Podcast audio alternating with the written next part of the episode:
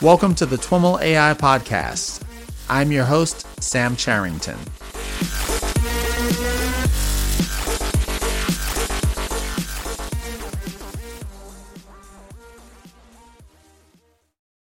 All right, everyone. I am on the line with Jay Newby. Jay is an assistant professor in the Department of Mathematical and Statistical Sciences at the University of Alberta. Jay, welcome to This Week in Machine Learning and AI. Thanks, Sam. I'm happy to be here. Awesome. Uh, well, let's get started by having you tell us a little bit about your background and uh, your research focus. Thanks. Uh, my background is uh, applied math, specifically modeling biological phenomena. Um, I I study small things that move in small spaces. I so small things can be pathogens like virus or bacteria. They can be biomolecules. For the most part, I study things that are moving around inside of cells, but I also study extracellular spaces too. So these tend to be spaces that are on the scale of of a micron, and the objects can be anywhere from a few nanometers on up to several microns. So one of the hallmarks of motion at this scale is that uh, objects when they're in a fluid like inside of a cell they move uh, randomly. And and so my my area of mathematical focus is stochastic processes. And these are dynamical systems uh, that have random elements. So something that's um, changing randomly through time. And that is uh, that describes the, the motion of molecules and, and small objects in, in living systems. Um, my PhD thesis was on uh, modeling molecular motor transport. Molecular motors are they are molecular machines that that move things literally. Uh, they they burn energy, uh, fuel to to move objects, cellular resources, uh, large distances, and and we studied that in neurons. Neurons are unique among cells because they they have to cast this very wide net. They have to cover so much space to to construct neural networks, and uh, that requires actively moving cellular resources around. And we studied the role of molecular motor transport in learning and memory, and and that's I guess what led me to study particle tracking. Uh, and so, when you say particle tracking, what specifically are you referring to, or there is there a specific type of particle that you're interested in in this research? So, particle tracking really refers to so taking images with a microscope of these small objects in small spaces, right? Um, so this can be, you know, the cells to virus to many different things. Um, so we take uh, videos of these objects moving, and then we uh, localize the center of the object through time um, and and track its motion. And from that, we can learn many things um, about hidden factors, things we can't see about, for instance, the fluid of a cell or the um, uh, of a mucosal barrier. Mucosal barriers, by the way, they they defend us against um, infections and among many other things. Um, so we can learn things about stuff we can't see by by analyzing the the random motion of these particles. But we also learn things about the objects themselves. So, for instance, we might be interested in how bacteria move around in mucosal barriers. Um, because as we know, there's this very rich ecosystem that we're becoming aware of that, that live in our um, GI tract, our, our, our lungs, um, and they, they play this very uh, symbiotic role uh, in our physiology. So, really, this task of particle tracking um, has many different applications in biology. And your research is using uh, images and neural networks to do this tracking. Can you talk a little bit about the origins of that work? Have you been using images and, and neural nets for a while? Sure. Uh, so my background, as I said, isn't isn't in image analysis or machine learning. Um, when I when I started uh, my, a postdoc at, at, UNC Chapel Hill uh, with Greg Forest, um, I, I, was working on many different projects, and at the root of all of these projects, the, the, the data source, um, w- it was all particle tracking data. So we would take, you know, this particle tracking, which consisted of what we call position time series. So, you know, X, Y, Z, T basically for a list of different particles. And then we would, we would apply stochastic modeling to try and learn things. So um, it became uh, uh, apparent to me that I needed to really study how this was being done um, because it's it's this mixture of software assisted um, tools based on you know traditional image analysis and and and really really heavy human um, interaction. So it's a very um, labor intensive process. So uh, as as I learned more about how uh, particle tracking software worked, um, I started to think about ways to automate it. And that's what led me down the road to learning about uh, convolutional neural networks. My um, it's it's kind of a weird road. My my PhD advisor had had done a, a lot of research on modeling um, visual cortex, specifically explaining how visual hallucination patterns form um, uh, through various perturbations like drugs or injury, um, and how those form in, in the visual cortex. So I was sort of like vaguely aware of how you know uh, uh, neural networks in the in in the visual system worked and and are organized. And so I found the the it, it, it was one of the most amazing things reading how these things were actually uh, trained and that these uh, feature um, the pattern, these sequential layered pattern um, matching was spontaneously emerging from from the training procedure.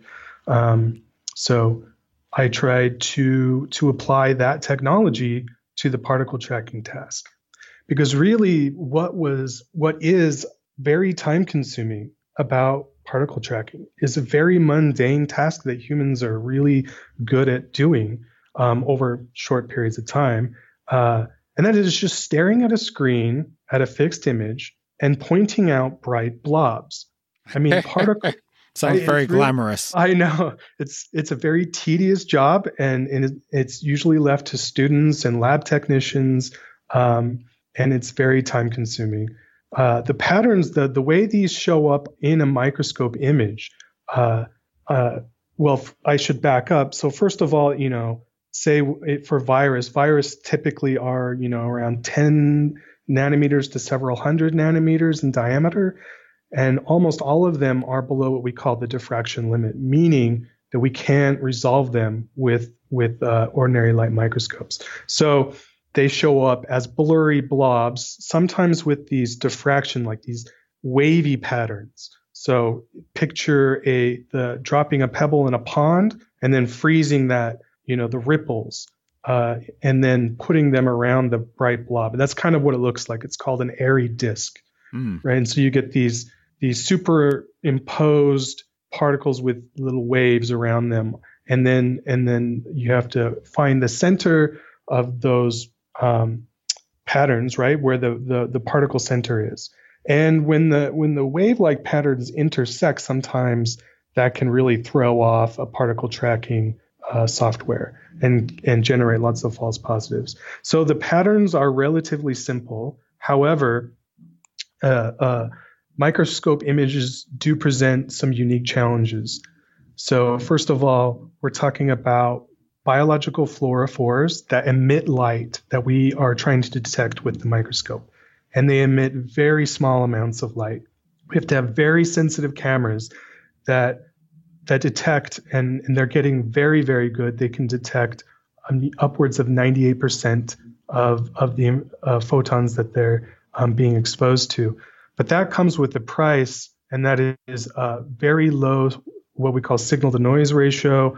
Uh, that's a common term. Um, I think that people understand. So these images are very noisy. Uh, so the patterns might be simple, but the conditions are very harsh. Mm. Uh, so I did an interview not too long ago uh, with um, a guy named David Van Valen who's doing something very similar at the cellular level. He was using, I think, kind of the annotation software that he was using before he started looking at applying CNNs was uh, something called Atlas Toolkit. Have you heard of that, or do you use something similar? I've heard of the Atlas Toolkit. I haven't I haven't used that. I'm aware of uh, uh, David's work. Um, uh, I tried um, before before encountering his paper um, to to do a similar the very similar thing, and that is uh, cell segmentation. It's a very similar um, idea mm-hmm. to track cells as it is to track uh, particles. Um, it's very difficult to do the segmentation part of that. To distinguish uh, one cell from another as, as individual entities when they're very close together. Um, that's a big challenge. Uh, so we're um, I've just started my group here at the University of, of, Alberta, and that's one of the directions that I would like to go. There are many, many people I've talked to uh, that are very interested in being able to do cell tracking. Um, so there's a lot of uh, opportunity, I think. And I think this is a great playground for people more broadly interested in object tracking uh, because the patterns are very simple. So um, it's a great way to do a lot of experimentation and to also have an impact uh, on the scientific compu- uh, community. And so, with your work with uh, at the particle level, I imagine that segmentation comes into play in addition to, it sounds like you're trying to maybe uh, relate some particles between frames and maybe determine uh, motion vectors and things like that from one frame to the next? That's right. Yes. Um, we try to do that in a way that is um, as robust and um, widely applicable as we can. But we also have the option to um, bring in physical models. And this is where my my background as a as a stochastic processes um, in stochastic processes comes in. Uh, it's it's it's hard to write down a really physics based model for the motion of a person, for example. Um, right. But we can write down very good models for the for the motion of a molecule that that's undergoing Brownian motion. Uh, the classic example of a stochastic process, right? It's uh, the drunkard's walk. You imagine that at every time point you uh, roll uh, uh, the dice, the proverbial dice, to to figure out where you're going to step in the next uh, instant and how far you're going to step. Um, and you just you assume that you're not going you don't have a, a, bias or a preference to go in any particular direction and so you just wander about um, aimlessly and that and that is what we see uh, particles doing in these videos so it's it's a very um, concrete and direct uh, and, and valuable mathematical model. But you know uh, we can do we can do this for even more exotic, say for example, molecular motors, which sort of processively move in a particular direction, um, and other things as well. So the the tracking through time has its own unique challenges, but of course the main principles are very similar to tracking of, of sort of the macro human scale objects as well. Hmm. One of the recurring themes that I've explored on the podcast is this idea of combining neural networks, deep learning, um, with physics-based models, uh, and it can be it can be challenging. Can you talk a little bit about how you went about that? Well, right now um, we can we can apply methods um, separately. So we'll do so we do like a like at first we'll run the CNN and do object recognition, find the centroid of all the particles, and then we kind of have this separate tracking step. Ah, okay. Now the tracking step can also employ machine learning methods like hidden Markov models, um, Bayesian networks, basically uh, particle filters and that's an unfortunate name conflict right? The particle and particle filters is not the same as particles and particle tracking but it, those ideas are the same. So um, those physical models port directly these stochastic models of the motion port directly into those methods then everything is an optimization. And we can even infer things that are hidden things that we don't see um, such as uh, you know uh, the hidden state of, of a bacteria which uses a flagella like a motor to to move around um, uh, actively, um, and and they, they they spread out much more quickly this way. Uh, and so we can we can determine if a bacteria, say, is uh, uh, using its flagella right in a certain way, um, or if it's just passively sitting around. Um, and it makes a very powerful tool. And and all and what's great about it is all the physical assumptions, right? These are very important when you're when you're writing a scientific paper. You want to explicitly say all the assumptions that you make in your in your analysis pipeline, and and when you use a method like this, they're all in the model, all in this physical model, right? And then everything is an optimization, just uh, just using standard Bayesian statistical tools. Everything is an optimization, finding the best parameters, the best fit for that model. You mentioned particle filters. Can you explain what those are? Particle filters, um, they're basically uh, a way of taking um, observations and inferring um, hidden factors that are that are uh, so so you you might assume that you have I think the classic example is a, a GPS uh, detector in a truck and so you would like to be able to get an, an inference of the truck's position based on the noisy GPS re, uh, uh, recordings. Um, so you have some sort of model that relates the GPS recording to the to the truck's actual position, but also where the truck has been in the past influences the inference of where it is um, in the next sort of like time step. Um, and so you have a, an observation model and a motion model, and you build these all in together. So, so from the neural network uh, perspective, I think uh, the closest analogy maybe is the the recurrent neural networks, which use kind of like uh, um, inform- information about the the past, the most recent past, to make inferences about the future. Uh, and so, given your familiarity with uh, with David's work uh, and some of the audience's familiarity with that work, I'm wondering if there are specific, unique challenges that you encounter here working at the micron level? Yeah, there are many challenges. Um, one being that uh, the it, microscopy sort of developed alongside in the computer age regular photography, I guess you could say, or or video compression. So all the formats and everything are there's a million of them and they're all different.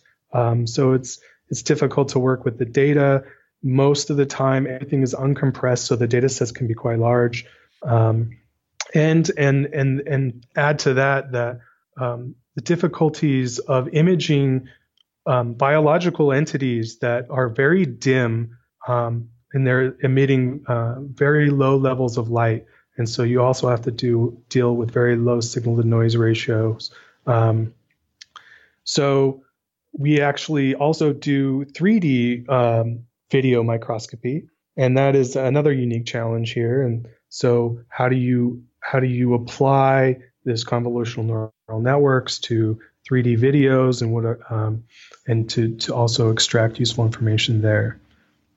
So 3D video sets, of course, are are much larger than their 2D counterparts.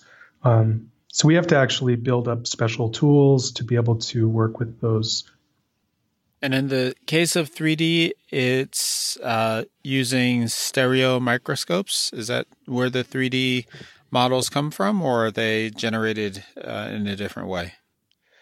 Um, so what, one of the projects that we're really excited about now is is doing particle tracking inside living cells, and so we do 3D particle. We do we we collect 3D videos. So we try to image the entire cytoplasm of the cell. Uh, and the cytoplasm is just the fluid on the inside of the cell. Um, so the way this works is that the microscope um, has a stage, what's called a piezoelectric stage, which is it just has a motor that can move really fast and very accurate small um, uh, motion movements. And so it moves that stage up and down, and then the camera just takes the images sequentially. So you kind of one layer at a time you build up a vol a 3D volume, and then you it's like a typewriter. You you you collect one volume and then you restart the the beginning again and collect the next volume. Mm. So, and in that way, you get this this time this time sequence of of volumes that uh, comprise a, a three dimensional video. One of the things that struck me in looking at some of the images of these particles is that they're very dense. And so there's a lot of occlusion, there's a lot of overlapping. Um, how do you, did you have to do anything special to deal with that? Well, uh, the answer is yes and no. So um, that is a very difficult uh, problem that you, that you, identified. So not only that, but the particles are are appearing and disappearing. They're they're overlapping, including, but then they they leave. They're too dim. They, they basically leave the what we call the the the um, the focal depth that we're actually imaging, and then and then of course since they're moving randomly, they can come back in. So we have to be able to um, track them only while they're there and decide when they're gone.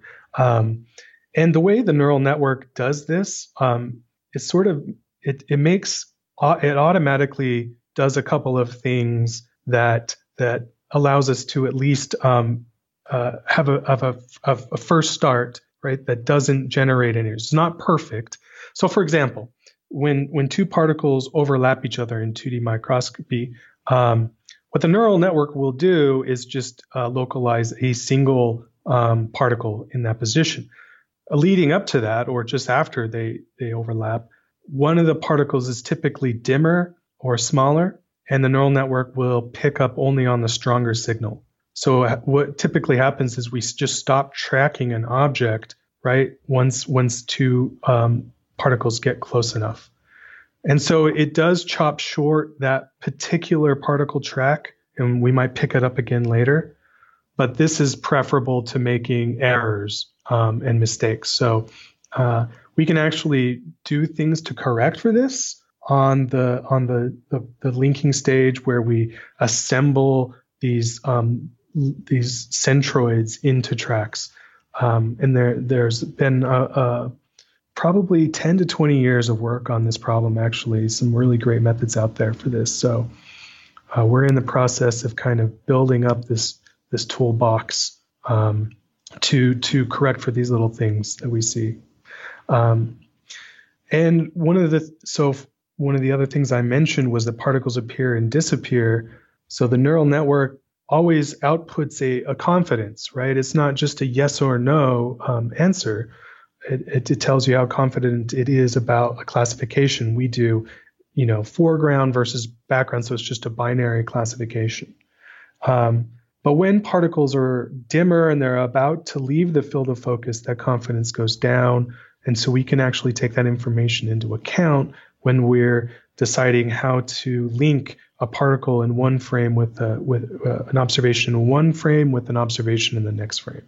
Uh, and so you you're using CNNs to do this does that mean that someone went through and manually annotated uh, some number of frames in order to give you training data? Uh, great question. So yes, somebody did do that. That somebody is well, one of three people was me, and that was not, not the funnest thing I've ever done. um, but the the funny thing is, um, we we actually didn't end up using the hand annotated data. So in the lead up to this, as I was learning and frankly learning about this technology, CNNs, how they work, experimenting around with them, I I just built up um, uh, synthetic data, just simulated the way that these these videos looked, um, and over time that built up to be uh, good enough that we were when we trained the neural network with the synthetic data, I was never able to get anywhere close to the accuracy when I replaced that synthetic data with with manually um, uh, segmented data. So I don't know why. I don't know what the the reason for that is. I think my my guess is that it's because the ground truth was so absolute in that in the synthetic data set, and we were able to um, uh, randomize the appearance and get the appearance accurate enough that that um, we, we, we were able to get a robust uh, neural network out of it. This this would this is basically impossible, right? To do with with human scale images. How do you synthetically create an image of a cat? I mean, that's a very hard problem in of itself. But for for the scale we were working on, because these objects tend to be below the the diffraction limit, like I explained, the they're they're these blurry, wavy patterns. They're relatively simple to create synthetically. Huh. Oh, that's that's really interesting. And so, what types of you you mentioned that you applied um, presumably some kind of noise or filters to augment your data, or at least tune it to get as realistic um, as possible. What uh, can you elaborate on some of those things that you did? Yes, I I, I randomized everything. Um, so every sort of parameter I could think of, like how particle size, details about the shape. Um, I I put random background patterns, random amounts of, of background noise. I tried to to shotgun a, as wide a field of of conditions as I possibly could. Um, so that so that we could we could in turn you know use this on on um, the idea is to automate this. And and what we found in and in, in, extensively testing it in for over about the last two years now uh, on data from dozens of labs um, is that it is uh, surprisingly robust to different conditions. The conditions that were outside of what we ever trained it on. For example and we, just a point of clarification: Are you saying that the training data that you developed is robust and other people could build models against it, or the models that you built are robust and they work with other people's images?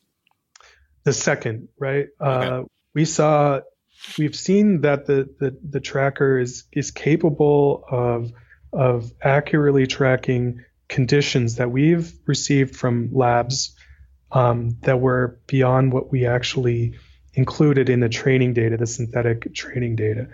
Uh, one example is um, tracking salmonella. Uh, these are about one to two microns in size, so they're above the diffraction limit barely, and which means that we can actually resolve the shape, and they're rod shaped. So they're we trained everything to recognize so like these uh, rotationally symmetric blurry shapes with the waves. Um, and and so as we as we get images that have perturbations from that from that rotationally symmetric pattern, we we still get um, recognition. Uh, so we can track rod shaped. We've we've tracked comet shaped objects. Um, lots of different kinds of background. So we never trained it to ignore large bright spots these these show up all the time though in experimental videos, um, but the neural network tracker um, evades those. It, it ignores those. Um, so it's been surprisingly robust. Uh, and that's that's really the key here of what we see this this technology is enabling for us is automation. Uh, do you think that the advantage of your synthetic data over the manual? You know, granted, you said you're not really sure why uh, why it worked the way it did, but did you have just a lot more of it? Could it be explained by volume alone? Do you think, or did you compare comparable training data set sizes, uh, synthetic versus uh, real? I, I, don't think it was the size of the data set. We had a, a fairly large um, set of, of hand segmented data. It, it gets so, um, and this is part of the problem, it's very subjective. There are certain really bright particles that show up, and, and there's no ambiguity, there's no mistaking what they are. Um, but you start getting so, particularly when the when the particles get dimmer, they're about to leave the field of focus um, and reappear. It's a very subjective call uh, whether or not to label them as particles or not. Um, so I think that that probably has more to do with it. The synthetic set is um, very consistent. Uh, so we, I tried layering in the the hand segmented data with the synthetic data uh, with varying proportions, um, and and the performance always went down sharply with the amount of uh, the hand segmented data that we used for training. Um, I can't give a definitive reason why that's true. Huh, it's it's very surprising relative to the way we usually think about this manually produced ground truth data, and and also the degree to which these CNN models are, you know, they can be very sensitive to undiscernible characteristics of the your actual data. And so the simulated data that you think might be looks great you know and close totally confounds these models because it's missing some you know undiscernible or very subtle nuance that um, is in the real data. So it's very interesting result. I completely agree. I was i was very surprised when i learned about this technology everything that i was learning. Um, that that real data was absolutely essential. Um, just turned out surprisingly not to be the case here. Uh, and so you developed the the model. How do you how did you combine the model with the tracking element? Uh, oh, so how do I combine the the output of the of the convolutional neural net with the um, path linking? Yes, right, right. So right now they're they're actually quite um, separated. So the first stage is is processing with a neural net, and then and then we we we segment and what we call localize, which means just estimate the centroid of of the spots, and that's all basically done with the output of the neural network. And then we take you know this um, disorganized or uh, uh, unsequenced collection of particle locations at each frame, and then we link them together. And that is is, is done. Um, the most robust and most uh, um, widely applicable method is just to use something called the Munkres algorithm, which just says I'm going to take two sets of objects and find the best match between all of those objects that sort of minimizes some some cost. Um, in this case, distance. So uh, that's a that's a classic tool in object tracking, and and we we use an, an adaptive method. Again, we also have to decide when to stop tracking or when to start tracking a new object that's appeared, and we do that with the confidence from the neural network output. But there are a lot of possibilities, I think, that are very exciting in, in machine learning for unifying both of these parts together, and really. Uh, taking the linking side, maybe using a stochastic model that's physically based or not, um, but using uh, uh, machine learning and training end to end, not just end to end in the CNN, but end to end between the, the the object recognition and the the object tracking side. How did you evaluate the ultimate performance of the experiment? What were your the key metrics that you were tracking?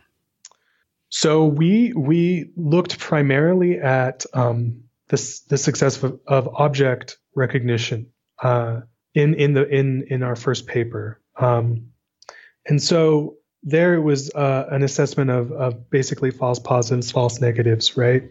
But also how accurately it, we detected the center of that particle, the centroid, um, which is important in a lot of applications. So uh, we we did a combination of synthetic videos that randomized across a, a lot of different conditions, um, so that we could sort of assess the robustness. And this was mostly to compare it to existing uh, software that's that's already out there to emphasize um, the software that the currently existing software really requires manually tuning parameters on a per video basis. Um, so we wanted to emphasize the automation part. So that's on synthetic training data. Um, but we also, of course, tested it on experimental videos as well. And those um, were generated in Sam Lai's uh, lab, where we were tracking synthetic nanoparticles, virus, bacteria, uh, and and then assessing again the the the object accuracy. Since then, um, we have a number of collaborations in, in over uh, around the last two years where we've um, applied this technique. And so uh, we've I guess field tested it pretty extensively as well. You mentioned that when you incorporated the real data, your performance uh, dropped significantly. How would you characterize the performance differences between uh, just applying the model to synthetic data versus real data? It's a great question. So, uh, the, of course, the synthetic videos that we used to test it were minor alterations of the synthetic videos that we used to train it. Um, so, of course, it's going to perform very well on those, even though all the conditions are sort of randomized. Um, the real data, there there have been some, some surprises, little things where the neural network has failed, and so that's given us the the opportunity to to to tweak things over time uh, and improve things. For, for, example, we notice that um, sometimes there is this uh, mixture of of intensities, pixel intensities, so how bright the objects show up. So there might be some particles of type A and type B, for example, some that are very dim and some that are very, very bright. And the neural network would only um, track the bright ones. So that's something we had to go back and and we, we built that into our synthetic um, video generation. So the workflow has been that we notice something that the neural network doesn't quite do correctly and then we go back and build that into the synthetic video generation and retrain. Um, and that's worked really well for us. What are some of the next steps for your research group and uh, in this research direction in general? Well, I mentioned before that we're we're very excited about doing um, particle tracking inside living cells. This gives us a, a spatio-temporal measurement of of the, uh, the entire cytoplasm of a cell. So we can measure things like crowding, confinement, viscosity.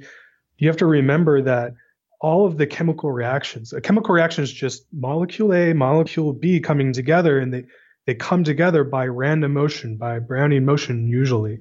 Um, so they're moving through this fluid, and and all of these things like crowding and and and confinement and viscosity, they influence the chemical reactions all of them that are happening inside the cell. So this everything that's going on inside physiologically of a cell is it depends on this. Um, and so this gives us a quantitative uh, uh, measurement, a window into that, uh, into these uh, conditions. Um, to, like I mentioned before, we're we're doing 3D, um, we're collecting 3D videos for this, um, and one of the real challenges there has been to uh, deal with these large data sets. So uh, a 2D experiment usually generates around 1 to 50 gigabytes of video data, where a 3D um, experiment is, is going to be roughly 10 to 20 times larger than that. So we're easily, um, a single experiment can generate, you know, terabyte uh, or more of data.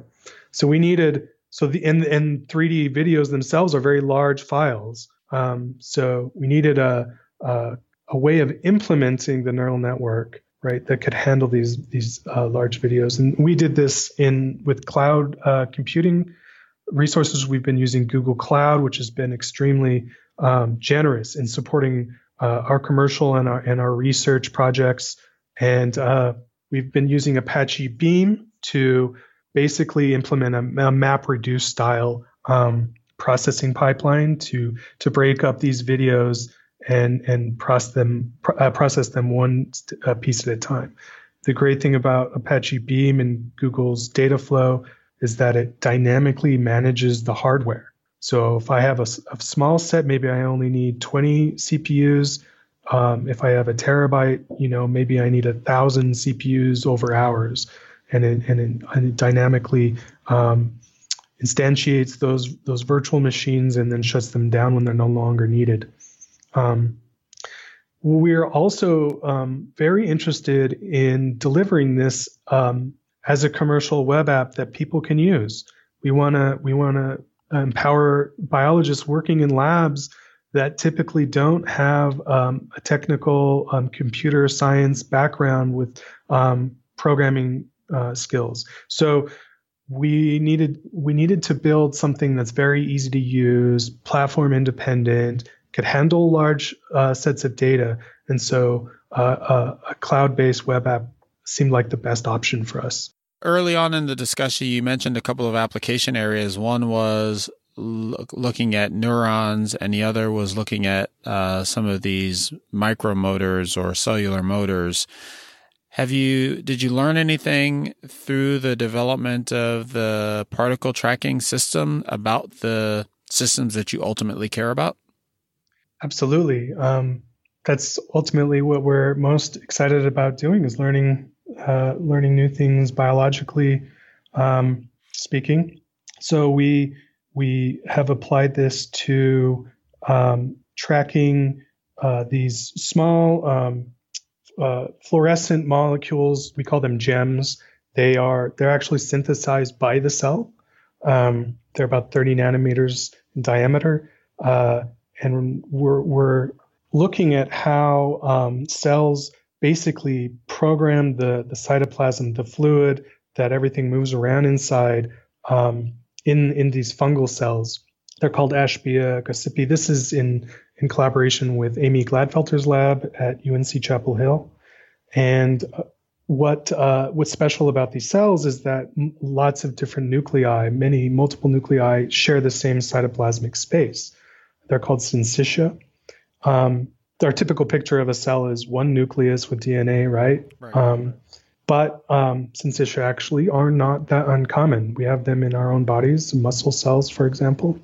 So it's a, an interesting question to understand how multiple nuclei coexist. They all have to undergo division, like a like a cell would. There's a cell cycle, and all those cell cycles conflict with each other um, if the nuclei are too close. So we are using particle tracking to try and measure how the cytoplasm is is regulated, programmed in order to um, isolate these nuclei. Or maybe they cooperate maybe they compete. We don't we, we there's a lot of questions that we are interested in answering. So this is an ongoing project right now.